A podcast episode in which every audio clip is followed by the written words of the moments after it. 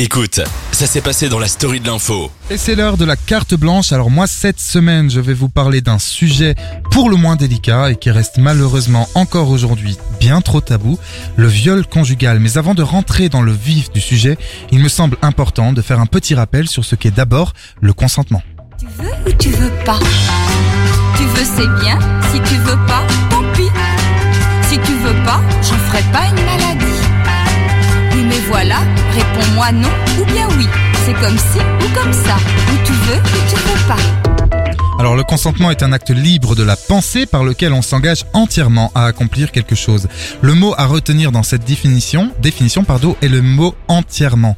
Car le consentement, c'est certes dire oui à des avances sexuelles, mais c'est aussi et surtout même le penser, ressentir réellement le oui, avoir réellement envie. Le consentement, ce n'est donc pas dire oui quand on craint les représailles ou uniquement pour faire plaisir à son partenaire, non. Il n'y a pas non plus de consentement quand un homme ou une femme nous touche lorsqu'on est endormi. Bref, la notion de consentement, elle est pour le moins complexe car elle inclut toujours les désirs de deux personnes. Et le désir, on le sait, il peut varier d'un moment à l'autre. On peut avoir très envie de sexe à 10 heures et puis plus du tout à 10 heures et 5 minutes ou inversement. Et c'est là que ça se complique. Alors selon une enquête Ipsos de 2016, 21% des Français sondés croient que les femmes peuvent prendre du plaisir à être forcées.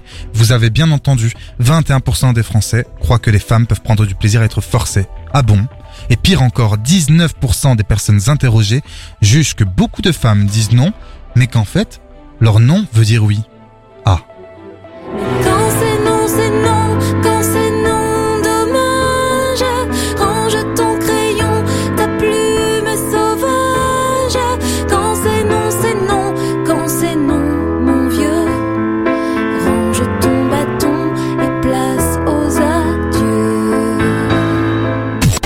Il y a donc à mon sens deux problèmes. D'abord, euh, celles et ceux qui ne comprennent pas qu'un non, eh bien ça veut dire non.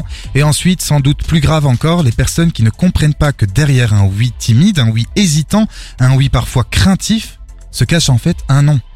Bon, parlons du couple. Dans le couple, il y a parfois une pression, on le sait, engendrée par le pseudo-devoir conjugal. Et cette pression, elle est lourde, très lourde pour certains d'entre vous, pour certains d'entre nous. On se sent parfois obligé de dire oui à la personne qu'on aime. Certes, on l'aime, mais l'amour ne suffit pas à désirer l'autre. H24, 7 jours sur 7. Il y a des moments où on n'a pas envie, et on le fait quand même. Par peur d'être dispute, par peur qu'il ou elle nous quitte, et dans certains couples, pour éviter les coups et blessures. Parfois on dit oui, et on ne le veut pas, et parfois on dit non, et l'autre nous touche quand même, nous force, nous contraint à offrir notre corps. Eh bien, cela s'appelle tout bonnement un viol.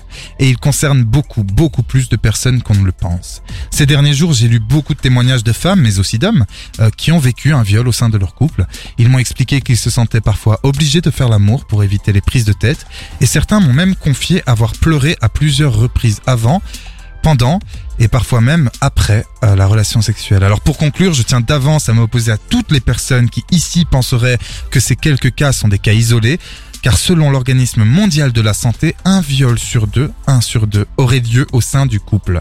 Je répète, 50% des viols seraient donc perpétrés par notre partenaire ou ex-partenaire. Alors voilà, il est temps de délier nos langues, car plus on en parlera, et bien moins ce sera tabou, et moins nous nous sentirons honteux, peut-être même davantage compris. Bref, un non c'est un non, mais un oui ce n'est un oui que lorsqu'il est sincère, lorsqu'il est réellement consenti, ressenti.